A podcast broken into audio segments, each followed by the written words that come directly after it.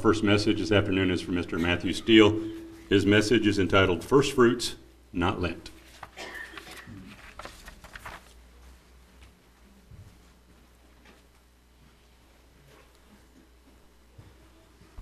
Thank you, Ron. Uh oh.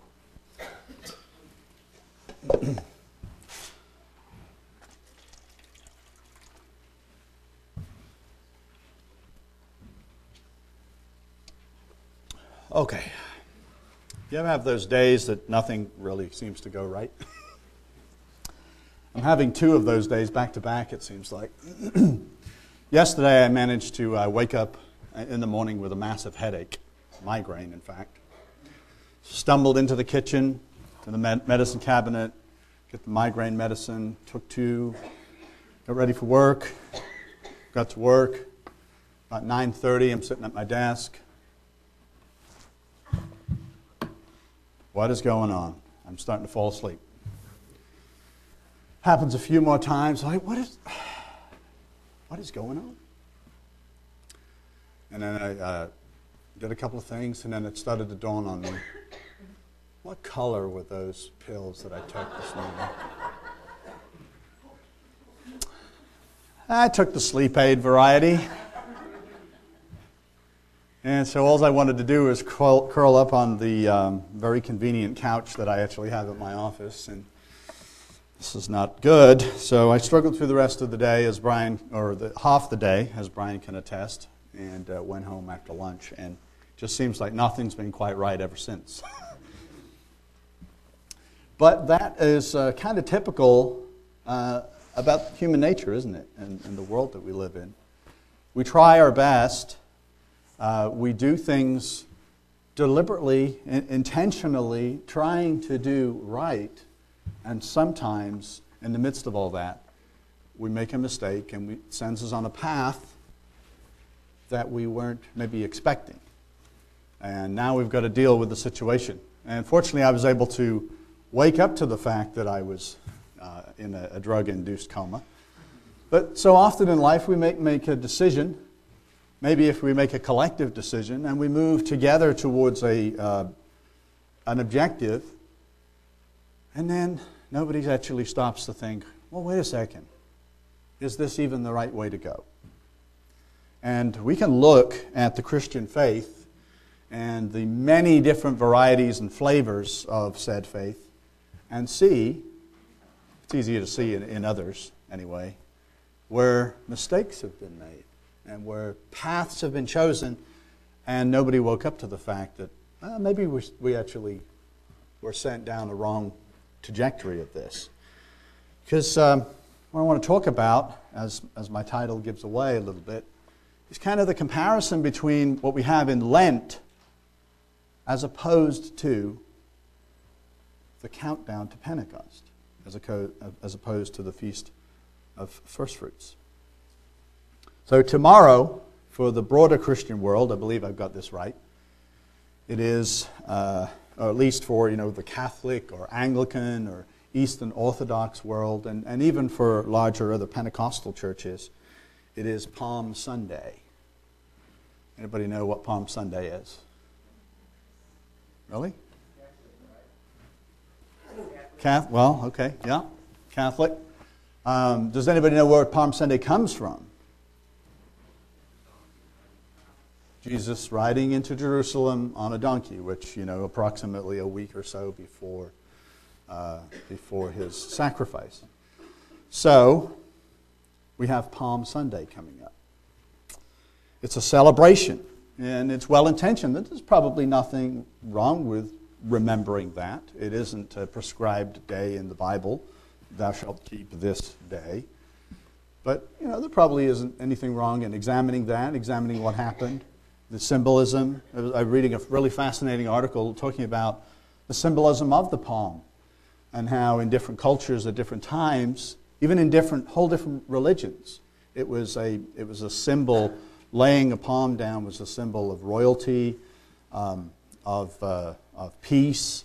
There's all kinds of elements there, and so it's really fascinating to to study that. Not a bad study to do. And if you think about it, in one sense, we, we maybe can't blame the Christian tradition for developing rituals, liturgies around some of these things because in Christianity we had a change, didn't we? We had a change from the Jewish tradition of things. And so now we're moving into something a little different. We no longer engage in the physical attributes of the temple. We don't prepare for Passover, or they would call it Easter, with these physical attributes preparing a lamb, taking a lamb to the temple for slaughter, the meals that they would have, and so on. So there is a human desire for ritual, for things to follow, to keep us on track. And of course, in, in many ways, the holy days are ritualistic in that sense. And they remind us of where we are in the year, in our lives. And they're very useful for that.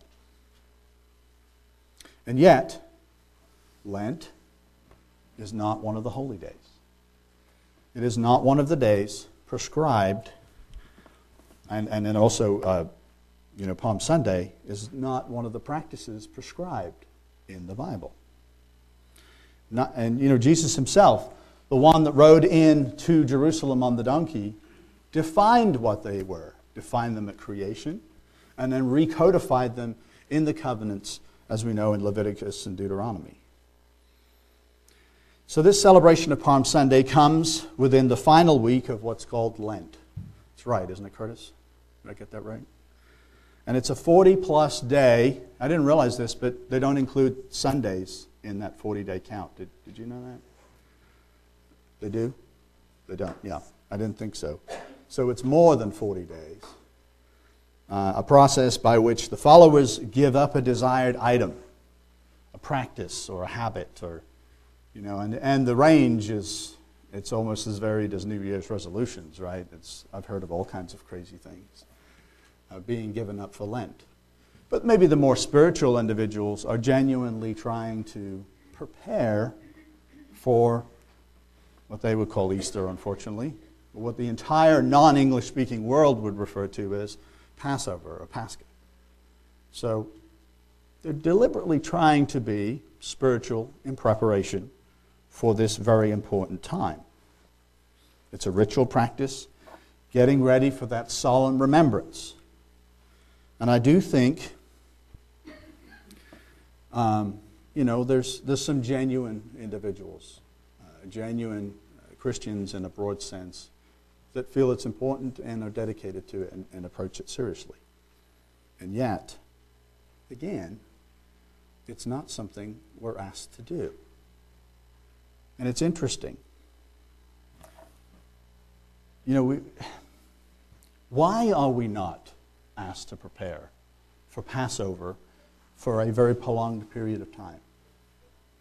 I mean, there are preparations to be made, right? There's, in the physical uh, old practice, there was the getting of the, the lamb ready. There was all of the attributes that would have to take place in the home or getting ready for unleavened bread and all of those elements, and we'd still do some of those. But I find it really interesting that we are not given a prescription to prepare for Passover. Because, in a deeper sense, the idea that we can prepare for Passover is ridiculous. It doesn't make any sense. How can you prepare for something spiritually spiritually prepare for something that you have no control or ability to affect. It isn't something that we can earn. The Passover was grace. Grace of God. The first Passover was, and certainly the Christian Passover is. We don't deserve it. We can't do anything, anything to make ourselves ready for it, right? Because if somehow we could do that, then maybe we wouldn't need it at all. Paul says in Romans uh, chapter 5 and verse 8 that God demonstrates his own love towards us, that while we were still sinners, Christ died for us. Very much setting the context of that, we really are oblivious to the salvation that Christ brought to us until he had accomplished it. That we were just in our sins And of course, for you and I today, all this time after the actual physical death and resurrection of Jesus, well, we weren't even born. And yet Christ died for us. Maybe by some preparation we can become more accepting of his sacrifice. Maybe with some meditation, some evaluation, we can assess where we are in our Christian journey. But we, can we really prepare for Passover? Can we, or should we, engage in a fast of sorts? Because that's, that's really what Lent is all about. It's a fast, it's an abstinence from a physical pleasure or need specifically prepare for Passover. Should we really do that? In the end, it's not biblical. If you look at the history of it, it's from asceticism. There's a, a pagan origin for this. Now, again, speaking to those mistakes that we made, a mistake was made at some point to engage in this practice of Lent. And nobody said, wait a second, should we really be doing this? Or maybe if they did, they may have been ushered out of the, yeah, or, you know, met their maker for one reason or another. So today, we are free to evaluate that, and we should evaluate that. The larger Christian world should evaluate that because it's taken Christianity down a wrong path. And I would say it has removed the focus from what it should be on. The focus being on what? The death of Jesus Christ, our Savior, the sacrifice that He made, the resurrection that He made, and then forward on into what we'll, we'll look at this. In the end, this Lent, born out of asceticism, is really just uh, an odd, quirky way that man tries to obtain righteousness on his own merits. And it's so ironic, isn't it, that we might actually be criticized for being legalistic because we keep the holy days. And yet, there's a different form of legalism at work in trying to earn salvation in something that was not even commanded to do. And I think this year is one of those years that should really re- reinforce that to the Christian world. And, and in fact, I've seen several commentaries and, and questions being answered or asked on the internet as to why Easter this year is so far removed from Passover. Well, again, because a bunch of guys got together, the Council of Nicaea, and said, We know better than the creator of the universe and the creator of heaven and earth, and we can come up with our own calendar because, well, we want to. I mean, I don't know what their reasoning was. But it, it's kind of ridiculous. God needs our help. We need to come up with our own calendar to assign when Easter is going to be, when Passover, the Christian Passover, is going to be, to put it in those terms. And of course, they did. Not biblical, not in any way reflected in the Bible. Why did they think they needed to do such a thing? God had already set this in order. He had already given us a calendar. He had already defined when His holy days were in fact, a simpler way. I read several articles that were trying to explain why it's so far removed from Passover right now, and I just got confused myself. It's crazy. And yet they felt like they needed to correct God. And it's almost as though they never asked themselves this question. If the calendar, if the holy days were so flexible, then why did God work so hard to make sure that he came down as a man and died exactly according to his calendar that he defined? You ever thought of that? All the things that needed to be tweaked and adjusted, and the dials to align things up correctly. That the, the Sadducees and the Pharisees would have the right moment to do the things that they did at the right time with Jesus right there in Jerusalem, for him to be the Passover lamb for us. I mean, the adjustments that needed to happen in the space time continuum are astonishing. These are important days, and they are not for us to change. God aligned these things. The death and the resurrection of Jesus with Passover, with the wave sheaf offering, with the feast of unleavened bread, and then the appearances of Jesus leading up to Pentecost. Very organized, deliberate. So called Christian practices have, have, even with the best of intentions, obscured the truth of God in many ways. And this form of, of worship, Lent, is just one of those things. Yes, we should prepare, as Paul tells us in 1 Corinthians 11 27. He says, Therefore, whoever eats this bread or drinks this cup of the Lord in an unworthy manner will be guilty of the body and the blood of the Lord. But let a man examine himself, and so let him eat of the bread and drink of the cup. For he who eats and drinks in an unworthy manner eats and drinks judgment to himself, not discerning the Lord's body. For this reason, many are weak and sick among you, and many sleep. You know, not discerning the Lord's body, not discerning and understanding what he was doing with his body.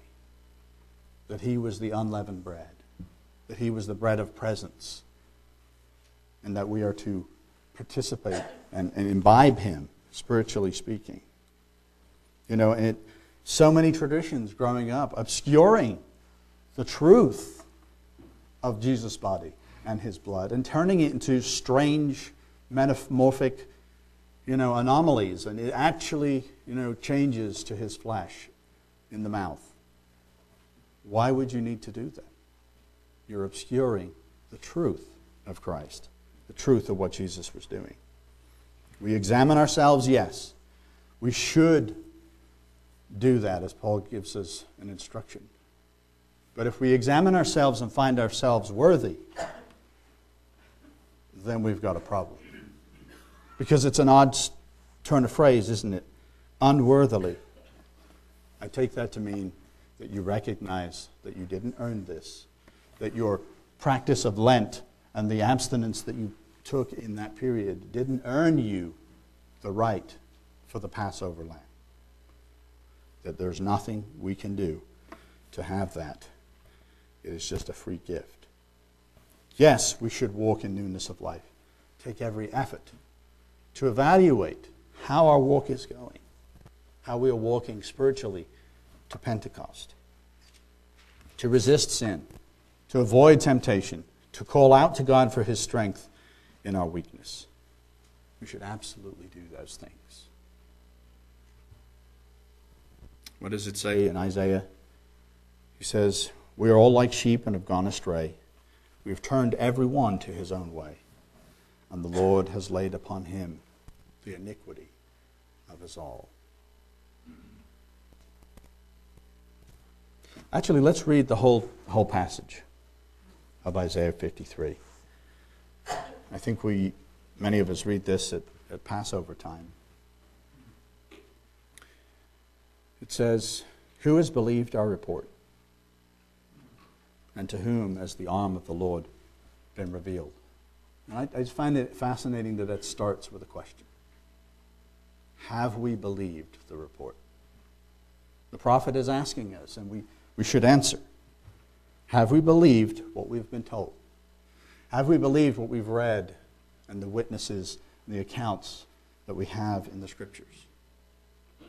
And to whom has the arm of the Lord been revealed? For he shall grow up before him as a tender plant, and as a root out of dry ground. He has no form or comeliness, and when we see him, there is no beauty that we should desire him. He is despised and rejected of men, a man of sorrows, and acquainted with grief. We hid, as it were, our faces from him.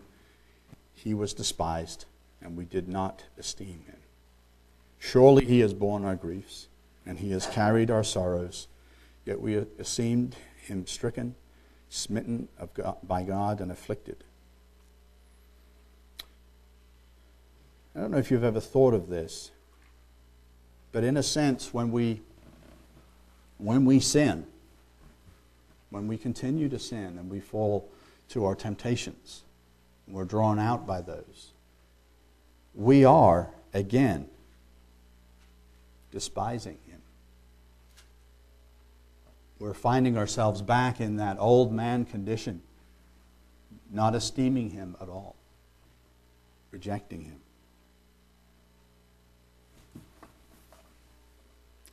But He was wounded for our transgressions, He was bruised for our iniquities, and the chastisement for our peace was upon Him. And by His stripes we are healed. We all we, like sheep, have gone astray. We have turned every one to his own way, and the Lord has laid on him the iniquity of us all. He was oppressed, he was afflicted. Yet he opened not his mouth. He was led as a lamb to the slaughter, and as a sheep before its shears were silent. So he opened not his mouth. He was taken from prison and from judgment. And who will declare his generation? For he was cut off from the land of the living. For the transgressions of my people he was stricken. And they made his grave with the wicked, but with the rich at his death, because he had done no violence, nor was there any deceit in his mouth. Yet it pleased the Lord to bruise him. He has put him to grief. When you make his soul an offering for sin, he shall see his seed, he shall prolong his days, and the pleasure of the Lord shall prosper in his hand. He shall see the labor of his soul and be satisfied. By his knowledge, my righteous servant shall justify many, for he shall bear their iniquities. Therefore, I will divide him a portion with the great, and he shall divide the spoil with the strong, because he poured out his soul unto death, and he was numbered with the transgressors. And he bore the sin of many, and made intercession for the transgressors. Do we believe that report? Do we accept it?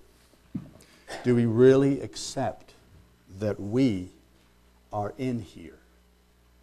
I mean, it's, it's, it's a beautiful passage, and it's got that King James flow to it, and it is the entire gospel, isn't it? Laid out. We are in here as, as, the, as the transgressors and we are in here as the redeemed. Jesus is with the sinners at his death and then buried in the, in the grave, in the tomb of the rich. The whole narrative, again, played out with such precision and accuracy. And we have the audacity to change those days and to add additional practices that are not biblical. It's as though we don't believe the report, isn't it? And I'm not saying that the Christians around the world that are genuinely seeking God are deliberately not believing. But there is deception, there is corruption. Do we believe that Jesus took our punishment, took our sin, took our transgressions, and received an inheritance that he will give to us? because that's where we are, right there at the end. He is going to divide that inheritance with us. I try and read this passage every Passover, trying to maybe prepare my mind and remember what it is, is that is important. For, more, for, for me, it says everything. That before I was even born, Jesus did all these things for me. It's very personal, as it is for each one of us. Christ did these things for me. I believe the report. It's incredible, but I believe the report. There is no Lent that can prepare us, there is no actions that we can take. Christ alone can save us. It's interesting. A few weeks ago, I think I mentioned uh, the, the scholar and uh, Bishop N.T. Wright and his rather controversial position that we are going to be resurrected, that we're, we're, we won't- don't go to heaven when you die, and that the kingdom of God will be on the earth. And I know some of you found that interesting. I was listening to another sermon by N.T. Wright in which he was complaining, in a sense, pining that the Christian world focuses so much on Lent. And he's like, I wish we didn't just focus one day on the resurrection. I wish we could focus another 40 days on the resurrection. And I'm like, how have you not seen the count to Pentecost? what is wrong with you? Clearly, a very intelligent man, but still blinded to a fundamental truth. We do have something that is opposite to Lent, that is better than Lent. And maybe we need to look at it a little bit more closely. There's some interesting things in here, and you may have noticed it before. It might just be a reminder to you. I'm going to dig into a couple of those things real quick before I finish. We do have something that is the opposite of Lent, that is better than Lent. It's the biblical, it's biblical, and it is the manifestation of God's grace beyond anything that the Christian world can come up with. It's been in there all the time. It's the Feast of Weeks, or the Feast of First Fruits, that is the countdown to Pentecost. 50 day celebration of the resurrection. A 50 day celebration of salvation for us. The template for this we find, as we know, in Leviticus 23, verse 9. Says, And the Lord spoke to Moses, saying, Speak to the children of Israel and say to them, When you come into the land which I will give you, and reap its harvest, then you shall bring a sheaf of the firstfruits of your harvest to the priest, and he shall wave the sheaf before the Lord to be accepted on your behalf. On the day after the Sabbath, the priests shall wave it, and you shall offer on that day, when you wave the sheaf, a male lamb of the first year without blemish, as a burnt offering to the Lord. Its grain offering shall be two tenths of an ephah of fine flour, mixed with oil, an offering made by fire to the Lord for a sweet aroma. And its drink offering shall be of wine, one fourth of hin. And you shall eat neither bread, nor parched grain, nor fresh grain until the same day that you have brought an offering to your God. It is, it shall be a statute forever throughout your generations and in all your dwellings. And then it says, And you shall count for yourselves from the day after the Sabbath, from the day that you brought the sheaf of the wave offering, Sabbath Sabbaths shall be completed. Count 50 days to the day that the seventh Sabbath. Then you shall offer a new grain offering to the Lord. And you shall bring from your dwellings two wave loaves of two tenths of an ephah, and they shall be of fine flour, and they shall be baked with leaven. And they are the firstfruits to the Lord. There's more in here, the, the rest of the sacrifices. But there's some key elements that I just wanted to point out. Obviously, we have the wave sheaf and the, and the offering. We have the counting of seven Sabbaths or 50 days from the Sabbath that occurs during the days of unleavened bread. And then the two loaves waved before God as first firstfruits. But of all the lessons we could take away from this passage, there's one in particular that I find really interesting. I want to point out to you because I find it to be the opposite of Lent. The Feast of Weeks, or the Feast of First Fruits, is not just a single day. I don't know if you noticed that.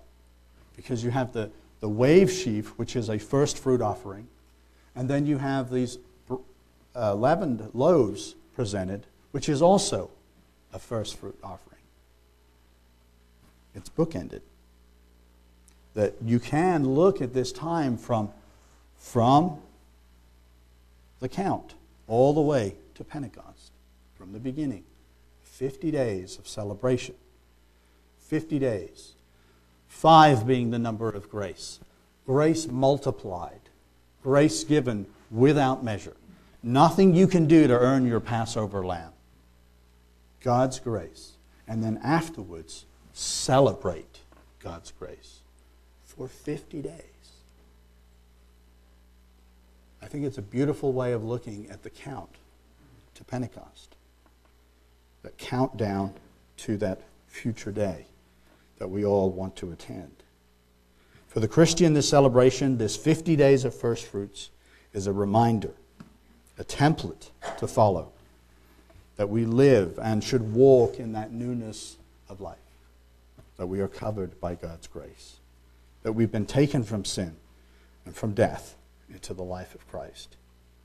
The Apostle Paul says in Ephesians 5, verse 1 Therefore be imitators of God as dear children, walk in love, as Christ also has loved us and given himself for us, an offering and a sacrifice to God for a sweet smelling aroma. But fornication and uncleanness and covetousness, let it not even be named among you as fitting for the saints neither filthiness nor foolishness, nor coarse jesting, which is not fitting, but rather giving thanks. For you know that no fornicator, no unclean person, no covetous man who is an idolater has any inheritance in the kingdom of Christ and God. Let no one deceive you with empty words. For because of these things, the wrath of God comes upon the sons of disobedience. Therefore, do not be partakers with them. We have to walk in that newness of life, in that new grace, the festival of first fruits that we have daily from now until we are in God's kingdom and then beyond. Having been cleansed, we walk in newness of life. He continues, For you were once darkness, but now you are light in the Lord. Walk as children of light or as the ladies would talk about in the Bible study, children of the day. For the fruit of the Spirit is in all goodness, righteousness, and truth, finding out what is acceptable to the Lord. So, instead of Lent, we have Pentecost. And instead of Lent, we have the count to Pentecost. And we have the celebration that Christ the first of the first fruits has enabled us to be first fruits unto God.